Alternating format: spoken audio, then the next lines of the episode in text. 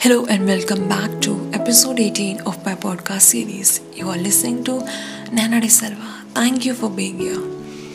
आज के पॉडकास्ट का टाइटल है प्यार में ज़बरदस्ती या ज़बरदस्ती वाले आशिक इसको दूसरे तरीके से किसी के पीछे पड़ना कहा जाता है हम में से अक्सर कई लोगों को ऐसा करते देखते हैं या खुद भी करते हैं एक्चुअली हाल ही में मैंने ऐसा कुछ देखा तो ज़रूरी समझा इस पर कुछ कहना। एक कहानी की तरह कहूँगी मैं इसको कि दो लोग कभी साथ थे, कुछ खुश थे, कुछ पलों के लिए प्यार जैसी कुछ बातें हुआ करती थी, पर अचानक दोनों में से किसी एक ने रिलेशनशिप से हटना चाहा। वजह थी कुछ रिलेवेंट और सही है। अगर आपको वैसा फील नहीं हो रहा है सामने वाले के लिए तो हट जाना ज़्यादा बेहतर है। स्पेशली जब प्यार ना हो तो तो झूठे रिश्ते नहीं बनाने चाहिए एक तरीके से। अब जो कि एक जीना चाहता था और एक सिर्फ़ ज़बरदस्ती उसे किसी भी हाल में स्टॉक करना, पीछे पड़ना और उसके बारे में सारी इन्फॉर्मेशन कलेक्ट करना चाहता था।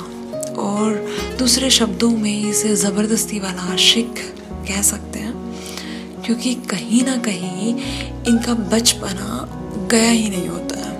बड़े तो हो जाते हैं, पर अंदर से एक बच्चा होता है, जो ज़िद्दी है और उसको खुद को संभालना नहीं आता। सबसे बड़ी चीज़ की कोई एम नहीं होता ऐसे लोगों का लाइफ में, और बेसिकली वो मूव ऑन ही नहीं करना चाहते जो कि गलत है एक तरीके से। यहाँ दोनों ही गलत है, क्योंकि किसी का ऐसा करना भी गलत है और किसी का ऐसे पीछे पड़ना या किसी की लाइफ बर्बाद करना वो कहीं ना कहीं ज़्यादा गलत है। तो कुछ सवाल है मेरे ऐसे ज़बरदस्ती वाले आशिक से कि क्या तुम्हारे ऐसा ज़बरदस्ती पीछे पड़ने से कि तुम्हारा प्यार वापस आ जाएगा? नहीं ना। क्या यूँ स्टॉक करने से जो तुम अपनी दिल की तसल्ली के लिए करते हो वो करने से सामने वाले को खुशी मिलेगी। जिसे तुम प्यार करते हो वैसे हम जिसको प्यार करते हैं ना तो ऐसी हरकतें नहीं करते हैं उसके साथ। मतलब किसी भी हाल में हम उस इंसान को थोड़ी सी भी थोड़ी सी भी आ, मतलब हर्ट नहीं करना चाहते हैं। तो ये उसी के लिए कि हम ऐसा नहीं करेंगे ना अगर सामने वाले को अगर हर्ट हो रहा हो तो। और क्या तुम्हारे ऐसा करते रहने से तुम ज़िंदगी में आगे बढ़ पाओगे या कुछ कर पाओगे अपने दम पर? नहीं ना? क्योंकि पूरे टाइम तो तुम हर्ट होते रहोगे सामने वाले को देख देख कर। और क्या कभी वो इंसान तुम्हारी ये सब हरकतें देख कर तुम्हारी ज़िंदगी में वापस आना चाहेगा? नहीं।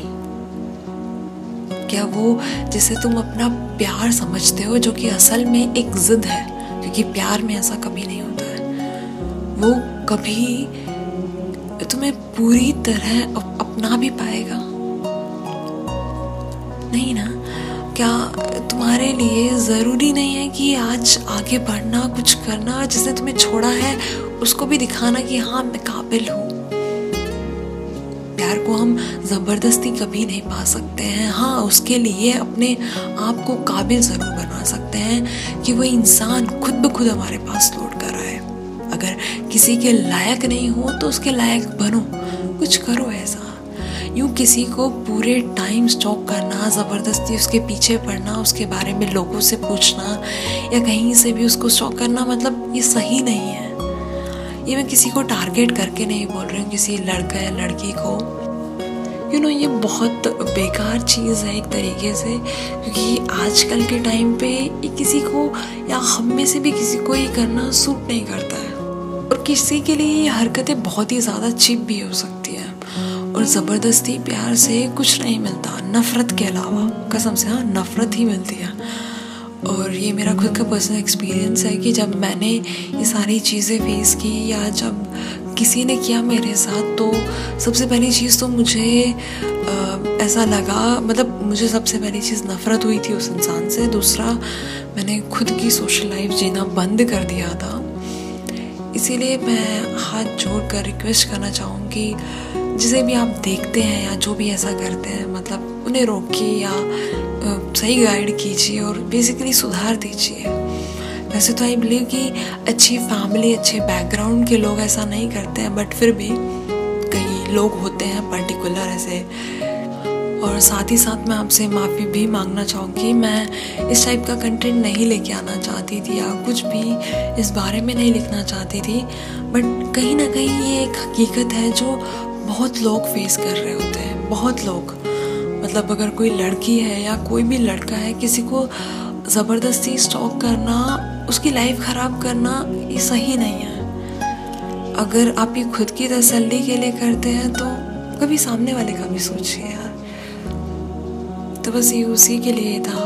मतलब होपफुली मैं इसको शायद तो मैं डिलीट कर दूँगी क्योंकि मैं रख, रखना नहीं चाहती ये वर्स्ट पार्ट होगा मेरे सारे एपिसोड्स का।